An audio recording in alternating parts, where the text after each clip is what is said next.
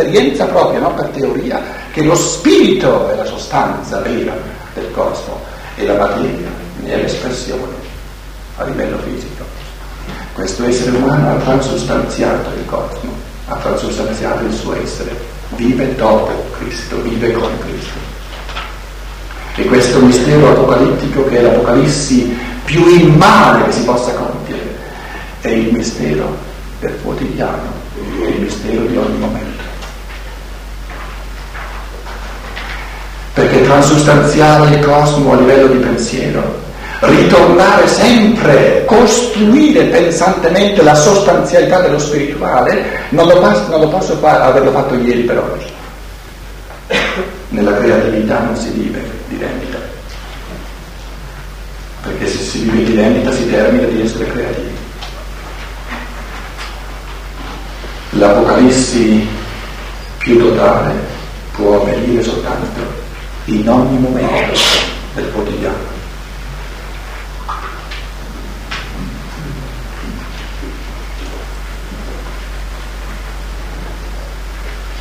Se continuiamo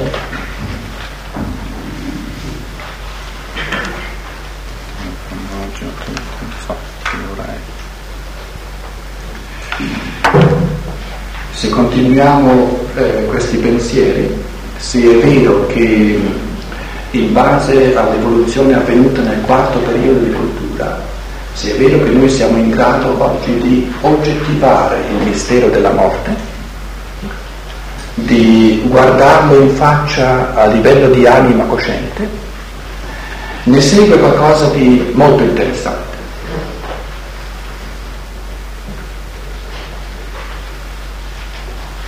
Queste sono le apocalissi che io stesso vivo sempre di nuovo, leggendo Steiner. Dice: proprio grazie al cammino che abbiamo fatto nel quarto periodo di cultura, proprio grazie al fatto che ora viviamo dentro le forze dell'anima cosciente, dovremmo avere la capacità, e anzi ce l'ha di fatti ogni essere umano, basterebbe che la eserciti, di oggettivare la morte. Cioè, oggettivare la morte significa comprendere che tutto ciò che è capace di nascere deve morire, altrimenti non potrebbe nascere.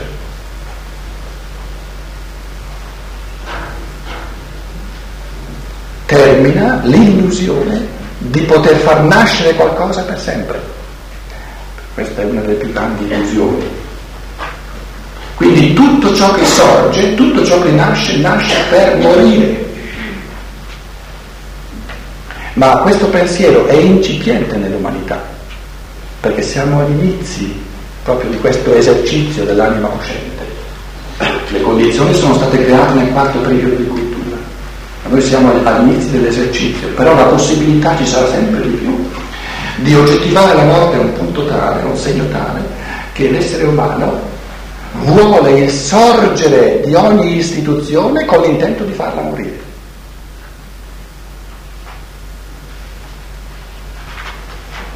Ma non è insensato far sorgere qualcosa con l'intento di farlo morire? No. Guardate, la conduzione divina fa nascere un essere umano a quale scopo? Per farlo morire? È assurdo? No. Noi riempiamo un bicchiere d'acqua a quale scopo? Per vuotarlo. Non è assurdo? Lo riempiamo per vuotarlo. Farlo di riempirlo, no? Se lo vuole vuotare. Ma proprio perché lo vuole vuotare deve essere pieno.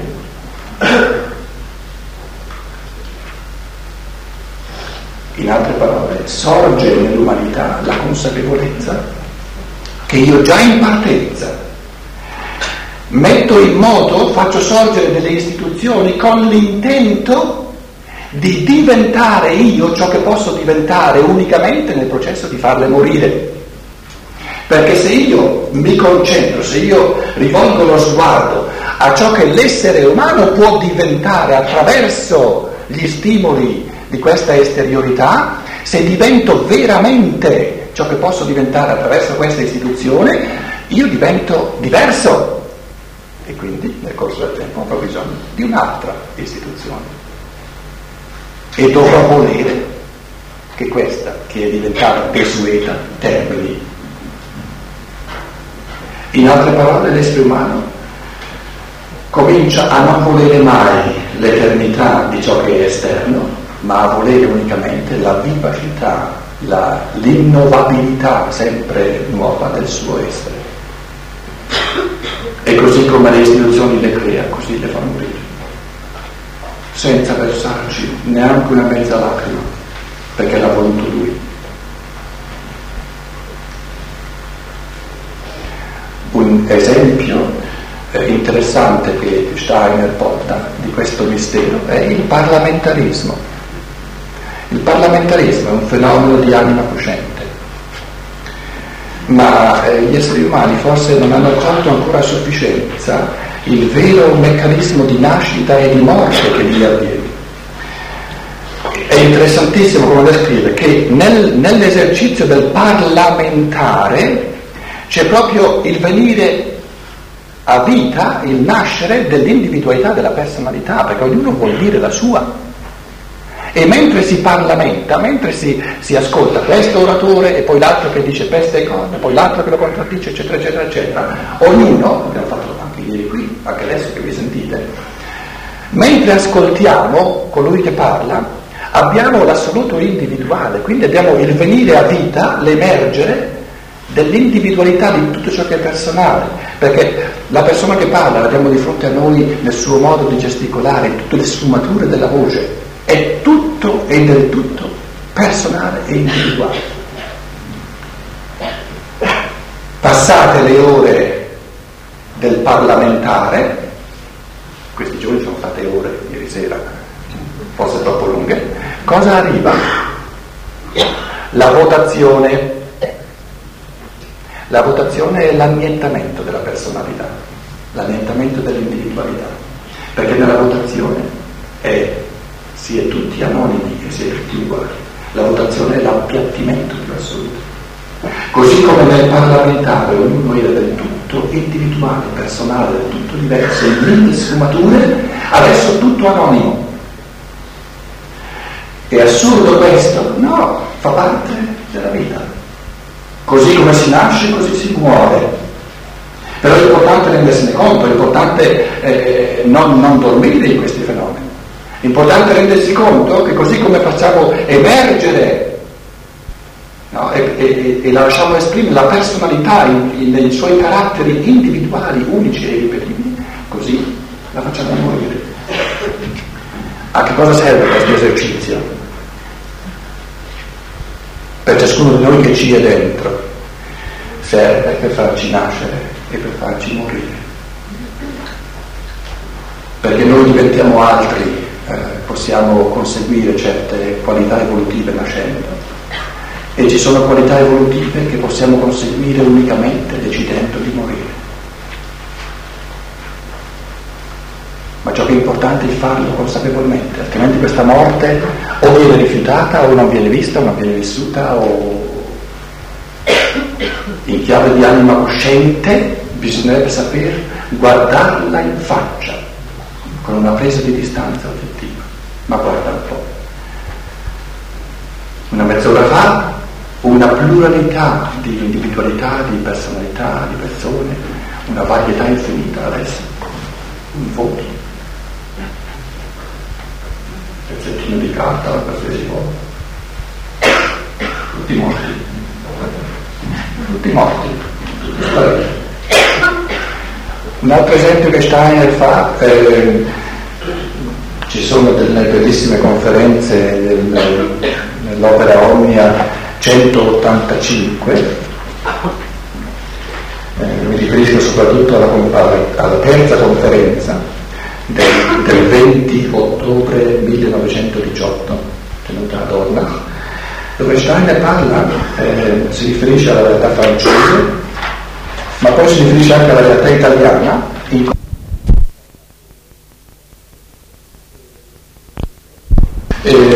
riferendosi all'Italia, di questo diciamo forte impulso del cattolicesimo, maggiorato poi dalla presenza del lo Stato Pontificio in Italia, e questo che è sorto, che è venuto a vita, come ha portato in sé i germi della sua stessa morte, facendo sorgere un Garibaldi, per esempio. Questo stesso impulso che è sorto, lui stesso ha creato la sua morte, porta in sé i germi per morire. E qui dice Steiner, una frase che forse ci può interessare, non i pensieri, ma le forze senzienti, le forze affettive e le forze dell'entusiasmo, anche quelle che albergavano in Garibaldi, sono i resti della vecchia del vecchio entusiasmo cattolico. Anche le forze affettive, le forze di entusiasmo che albergavano in Garibaldi sono i resti dell'antico entusiasmo cattolico, ma essendosi rivolte contro se stesse, hanno portato in sé il germe della propria stessa morte.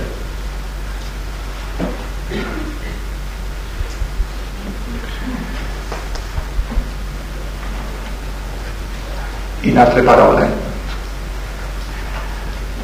sorge nell'umanità, cioè la vera liberazione dell'essere umano consiste in questa consapevolezza del volere non soltanto la nascita di tutto ciò che è esterno. Volere la nascita di ciò che è esterno è facile, perché poi uno se ne vorrebbe identificare, vorrebbe mostrare ciò che ha fatto nascere e identificarsene per sempre. Quindi volere la nascita di ciò che sorge a livello esterno è facile. Ciò che è liberante è invece, nel mentre ne vogliamo la nascita, contemporaneamente già in partenza di volerne la morte. Cioè, già in partenza io pianifico il nascere e il morire di questa istituzione, parliamo di istituzioni perché è di queste che parliamo, queste sono le cose esterne. Questa istituzione non soltanto viene voluta nel suo sorgere, ma già in partenza viene voluta nel suo perire, perché sia il sorgere sia il perire non è il voluto vero, non è ciò che veramente si vuole, ma questo sorgere, questo perire sono tutte e due le condizioni per ciò che l'essere umano diviene in quanto essere umano, grazie al sorgere e grazie al perire. E ogni vanto che si identifica con qualcosa di esterno finisce, perché il vanto che si identifica con qualcosa di esterno è la morte della persona umana, è la non libertà semplicemente, perché volere il sorgere e il perire di tutte le cose esterne con l'occhio rivolto all'individualità umana che mai perisce ma diventa sempre più umana, significa liberarsi interiormente dal bisogno, dall'attaccamento o dal potere o dall'identificazione con ciò che è esterno.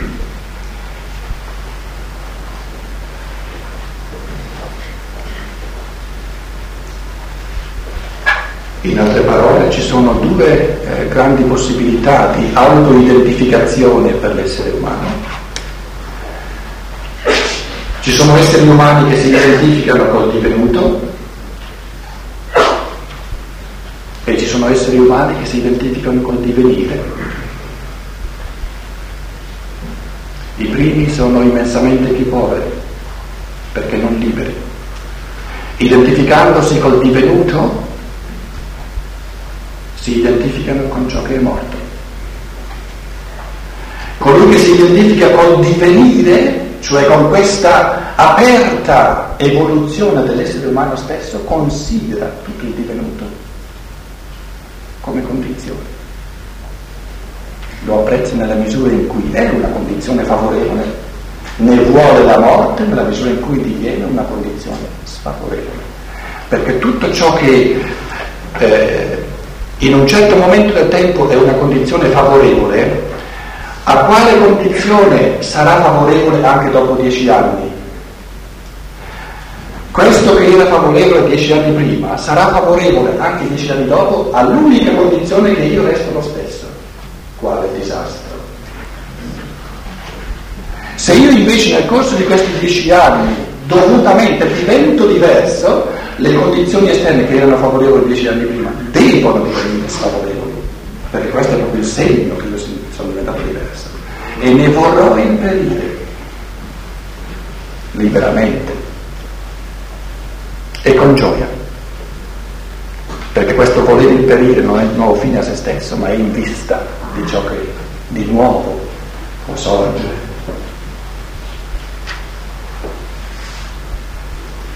Siamo agli inizi di questa libertà. Steiner dice: la grande tentazione dell'essere umano è di voler essere qualcosa.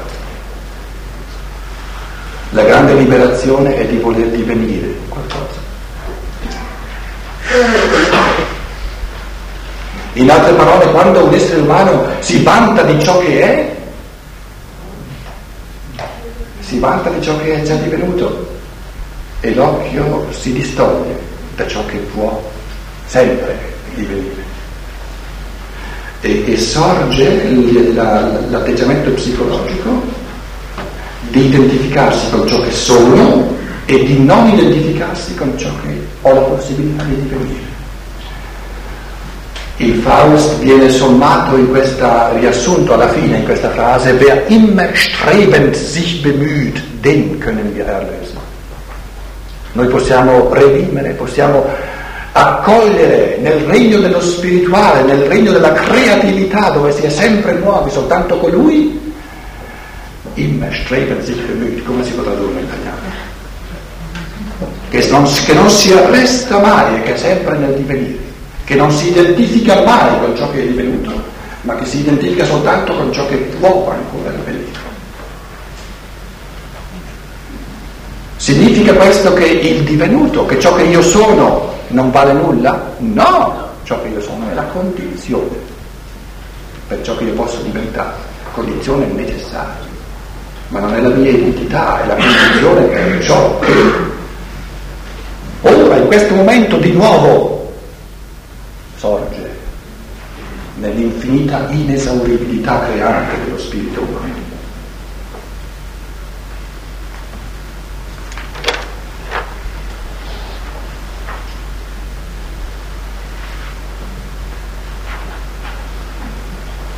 In questa riflessione sul costante, sull'apocalittico, sul consueto e sull'improvviso, sulle piccole azioni e sui grandi rivolgimenti, mi è venuto in mente di fare una domanda: l'amore è qualcosa di costante o di apocalittico? È qualcosa di consueto o di improvviso? È qualcosa di a livello delle piccole azioni o è qualcosa che riguarda soltanto i grandi rivolgimenti?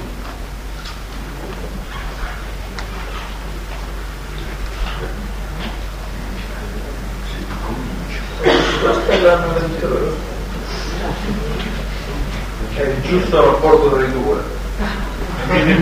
E com'è il giusto rapporto tra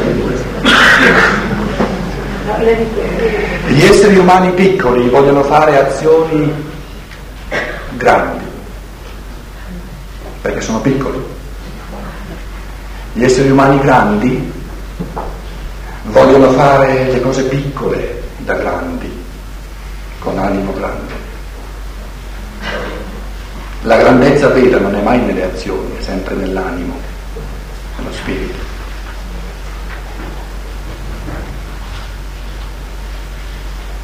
In altre parole, più grande è l'essere umano, meno cerca il sensazionale, perché il sensazionale è la grandezza esterna spuria che cerca di sostituire la grandezza interiore che non c'è.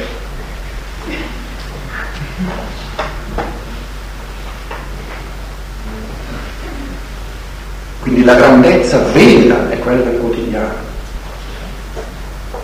perché se noi ci tiriamo fuori dal quotidiano lasciamo la condizione umana vera, che è quella dei giorni l'uno dopo l'altro, ma non c'è limite all'infinita grandezza dello spirito, del cuore e della mente che si può riversare nelle azioni più piccole.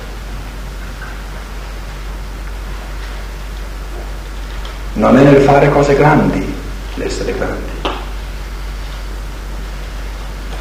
L'essere grandi è nell'essere grandi nelle cose più piccole. In questo contesto Steiner fa riferimento a qualcosa che la realtà più apocalittica che ci sia, e la chiama l'interessamento per l'altro essere umano.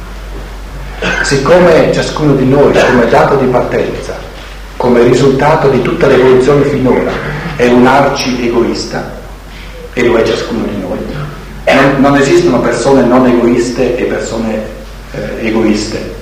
Gli esseri umani si dividono in altre due categorie, in coloro che sono egoisti e coloro che non sanno di esserlo.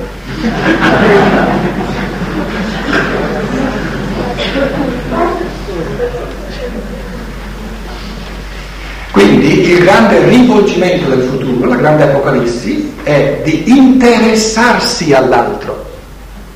Qui la parola dell'amore, cioè il discorso dell'amore, diventa più concreto. Steiner dice: se continuiamo a parlare di amore è troppo vaga la cosa. Si tratta di generare, di coltivare quelle forze che mi consentono di interessarmi veramente all'altro, di generare, di coltivare in chiave di libertà, perché non viene da solo, un vero interessamento all'altro.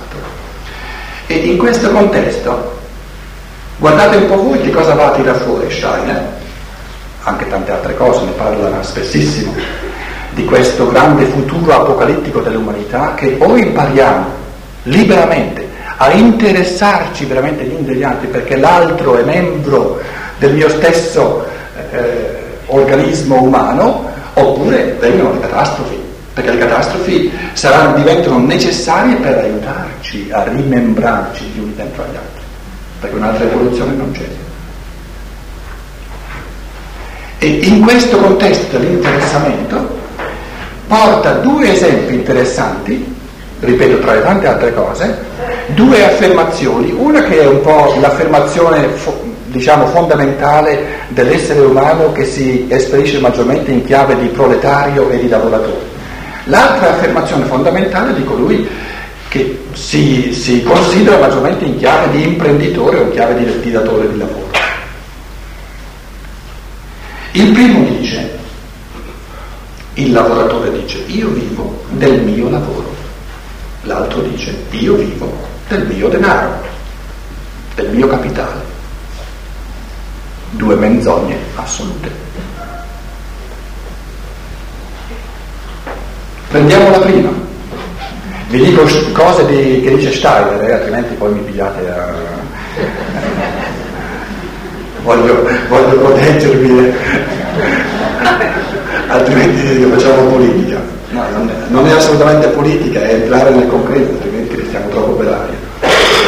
Una persona che dice: io vivo del mio lavoro, dice una menzogna, perché nessun essere umano oggi, con la divisione infinitesimale del lavoro che c'è e che ci deve essere, nessun essere umano oggi vive del suo lavoro.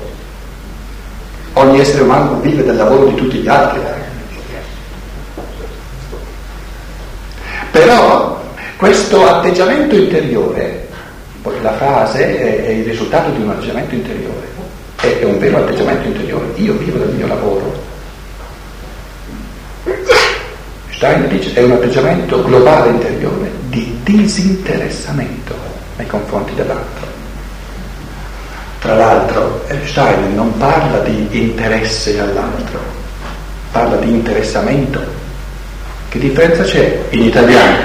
Se ancora non mi lascia lo spirito, il genio della lingua italiana, perché tra poco la si succede, sono sempre via dall'Italia, ma che differenza c'è tra interesse e interessamento? Altrimenti non avremmo due parole diverse. L'interesse c'è già, perciò è un interesse. L'interessamento c'è soltanto se lo coltivo. Quindi l'interessamento è un fattore di libertà. L'interesse invece c'è già.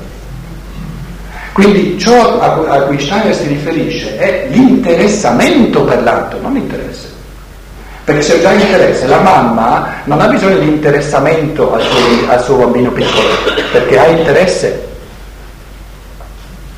Dove manca l'interesse bisogna che ci sia l'interessamento. Ora, perché manca l'interesse all'altro? Deve mancare l'interesse all'altro, perché se ci fosse già non sarebbe libero. Ecco perché è venuto meno l'interesse all'altro, per darci la possibilità di conquistarlo liberamente. E questo è l'interessamento. E questo interessamento comincia una parte fondamentale di questo interessamento è capire che io vivo dei talenti di tutti gli esseri umani, non del mio lavoro. E quindi comincio a interessarmi degli esseri umani, comincio ad avere interessamento, perché senza di loro io sparisco.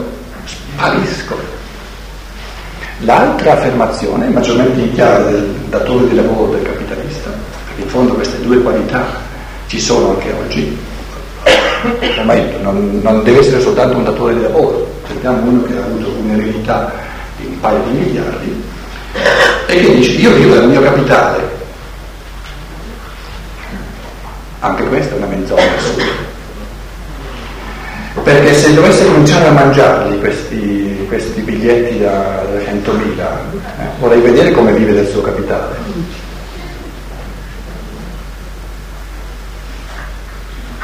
Non è vero che vive del suo capitale. Questo capitale gli serve per far lavorare tante persone, in base al loro lavoro saltano fuori le cose di cui vive, quindi non vive del capitale. E se fosse vero che vive soltanto del suo capitale, difatti vive solo di sfruttamento.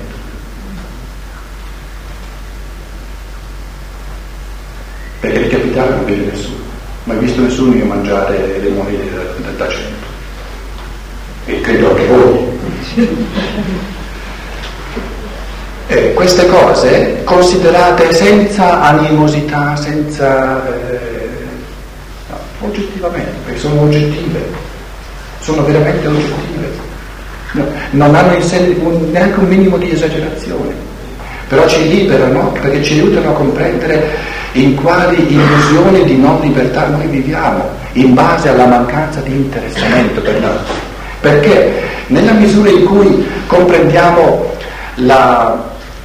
l'errore, l'illusione di queste due affermazioni, che sono tutte e due illusioni, io vivo dal mio lavoro e io vivo dal mio capitale, qual è allora la formulazione giusta? In quanto io sono un essere pieno di bisogni, in quanto io ho infiniti bisogni, vivo grazie agli altri. Non vivo né del mio lavoro né del mio capitale, ma vivo grazie agli altri. In quanto essere bisognoso, vivo grazie agli altri, perché sono gli altri che vengono incontro ai miei bisogni e che appagano i miei bisogni.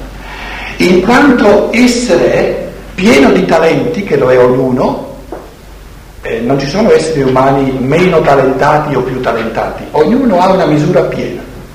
Che poi uno sia una damigiana o che l'altro sia un bicchierino, non importa nulla, pieno è pieno, non c'è uno più pieno dell'altro, ognuno ha la sua piena misura. Quindi ogni individualità umana è una sorgente inesauribile di talenti, in quanto ciascuno di noi, pieno di talenti, vive per gli altri. Ecco la formulazione giusta di queste due frasi sbagliate. In quanto pieno di bisogni, vivo grazie agli altri, in quanto pieno di talenti, vivo per gli altri. E le due affermazioni, io vivo dal mio capitale, io vivo dal mio lavoro, si manifestano come illusioni, come errori veri e propri.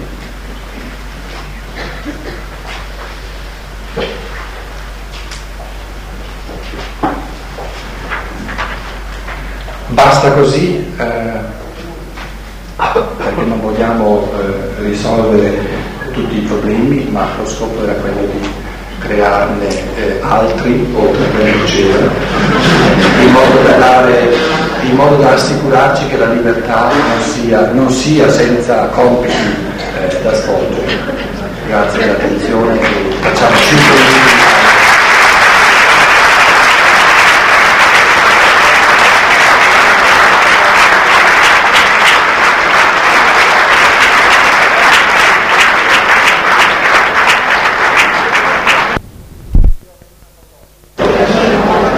Io avrei una proposta che io dica alcuni pensieri su una domanda che è ricorsa in diversi modi, e poi di sentire forse una o due domande estemporanee, e con questo poi possiamo andare a casa. Un quesito che è ritornato in diverse forme è quello dell'uomo europeo e del suo compito, essendo al centro, essendo proprio nel mezzo di queste due qualità culturali, umane, fondamentali, dell'Oriente e dell'Occidente.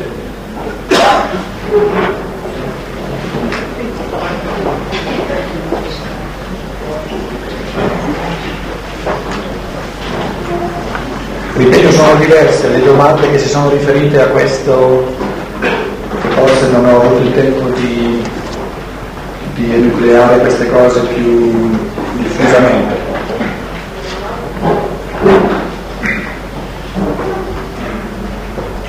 Cercando di riassumere proprio in un concentrato cose che poi in effetti sono molto complesse, quindi non prendete queste affermazioni come una risposta vera e propria, ma solo come una specie di indice metodologico. Il compito vero e proprio dell'europeo, che si trova karmicamente, e se vive il suo karma in chiave di missione, in chiave di chiamata, in chiave di contributo, in chiave di responsabilità morale, il compito dell'europeo è la missione della triarticolazione sociale. Proprio questo. Ora, la triarticolazione sociale, il pensiero fondamentale della triarticolazione sociale è questo, che noi abbiamo sia geograficamente nell'umanità tre qualità fondamentali ben distinte, abbiamo in Oriente una qualità eminentemente spirituale dell'essere umano, anche se è di natura un po', diciamo, anacronistica o atavica, ma è comunque sempre il avere rivolto lo sguardo verso lo spirituale. Il Giappone, tra l'altro, diversi si sono riferiti al Giappone nelle loro domande. Il Giappone non spicca in quanto rappresentante della spiritualità orientale, ce l'ha, ma il fattore fondamentale del Giappone è l'aver recepito la tecnica occidentale in un modo così perfetto da addirittura superare in tanti aspetti la tecnica occidentale. Quindi, se si parla di uno scontro tra Oriente e Occidente, si può pensare, non voglio andare più in là di questo accenno, altrimenti si entra nel campo sensazionistico che la scienza dello spirito vuole evitare in modo più assoluto, ma è certamente pensabile che se uno scontro avviene, l'Oriente si serve naturalmente di quel frammento di Oriente che è maggiormente in grado di fornire gli strumenti della tecnica e della scienza in modo da far fronte all'Occidente. Ma in quanto spiritualità dell'Oriente dobbiamo pensare naturalmente non soltanto al Giappone, anzi forse in seconda linea al Giappone, ma in prima linea alla Cina, all'India, al Tibet, eccetera. Così come geograficamente abbiamo questa qualità dell'apprezzamento dello spirito in Oriente, questa qualità fondamentale del sentirsi a casa propria nella terra, nelle forze della terra, in Occidente. Il mondo della tecnica è sorto in Occidente, non è sorto in Oriente, è sorto in Occidente. Così c'è da sempre nel centro, quindi nell'Europa, la possibilità, la capacità di fare una mediazione tra lo spirito e la materia. L'europeo non è un essere umano, non è che si butta totalmente dalla parte dello spirito, se segue la sua natura vera, non è che si butta totalmente dalla parte della materia. Avendo questi tre caratteri fondamentali, squadrati geograficamente, abbiamo questi tre caratteri fondamentali anche come espressione dell'umano, e cioè ci sono tre sfere, adesso indipendentemente dalla loro espressione geografica nel tutto dell'umanità, ma ci sono tre sfere della vita umana dovunque c'è l'essere umano. C'è una sfera di esplicazione dei talenti, che Steiner chiama la sfera spirituale, culturale. C'è una sfera di appagamento dei bisogni, che Steiner chiama la sfera economica, e c'è una sfera media dei diritti e dei doveri, della corrispondenza come un ritmo, come espirazione e inspirazione, il ritmo della corrispondenza tra diritti e doveri. E ci sono, il pensiero fondamentale è questo, che l'organismo sociale in tutta l'umanità è del tutto malato perché queste tre sfere, che sono del tutto distinte e che dovrebbero avere dei principi di regolazione, diciamo, che sono del tutto distinti e polarmente opposti, sono tutte confuse, si è fatta una sfera sola, soprattutto in base al fagocitare da parte dello Stato sia della sfera spirituale, educazione statale per esempio, fattore culturale di enorme importanza, sia al fagocitare della sfera economica, dove bisogna aggiungere però che negli ultimi tempi, soprattutto nel corso di questo secolo, il fagocitamento si è spostato sempre di più verso la sfera economica, che adesso è sempre di più la sfera economica a fagocitare sia quella politica sia quella spirituale. Cui non si sa bene se siano i politici o se siano i grandi magnati dell'industria a condurre le sorti del mondo.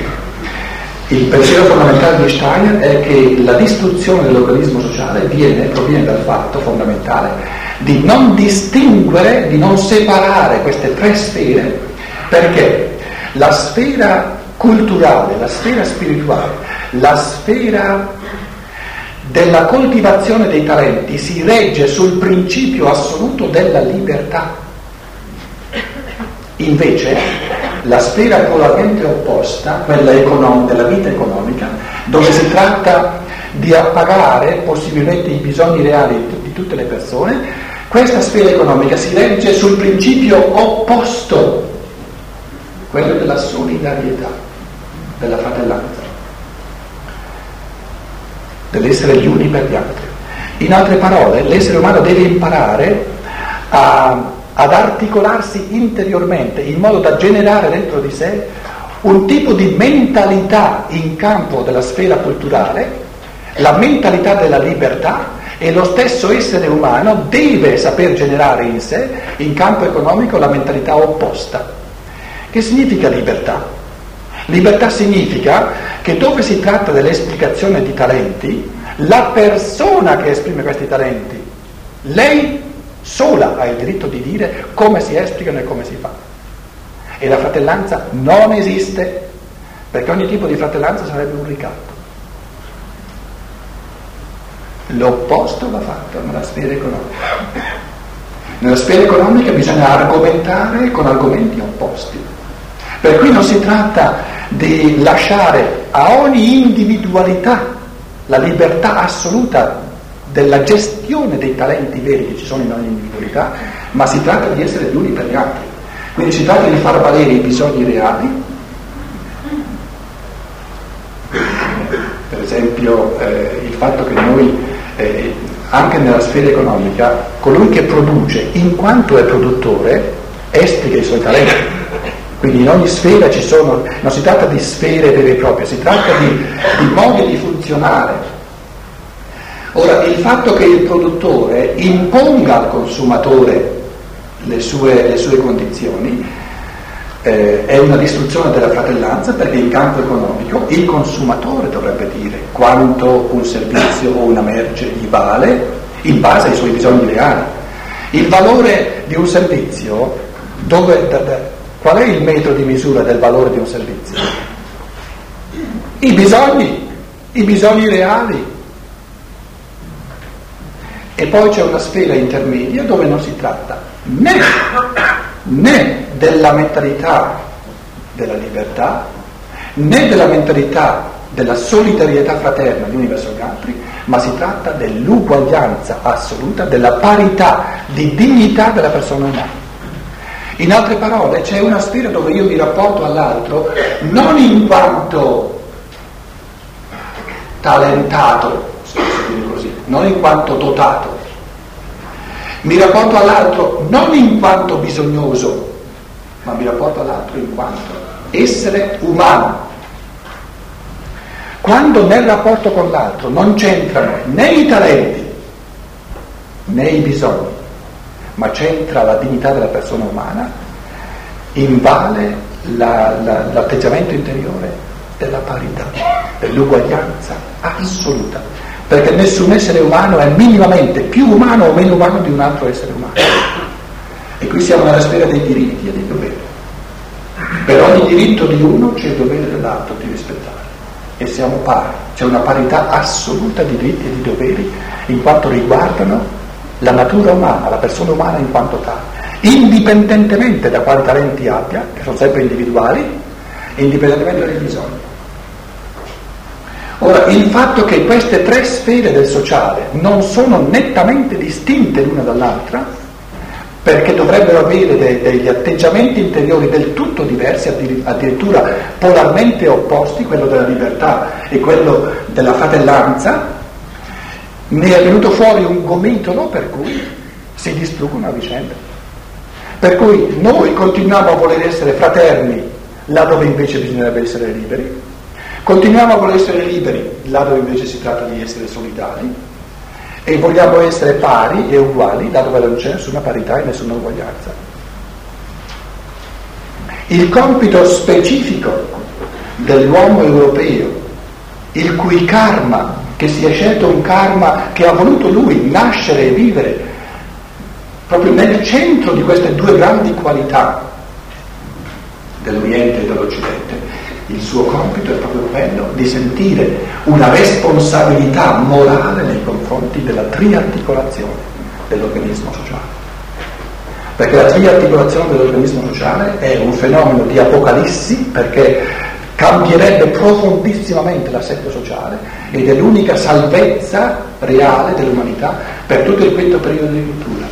Steiner dice: o l'umanità coscientemente e liberamente articola il sociale in questi tre campi fondamentalmente distinti, oppure verrà una catastrofe, un cataclisma dopo l'altro. Una terza alternativa non c'è. Con questo ho soltanto accennato metodologicamente a tutto un lavoro che c'è da fare, perché soltanto i volumi dell'opera omnia di Steiner sulla questione sociale sono una trentina.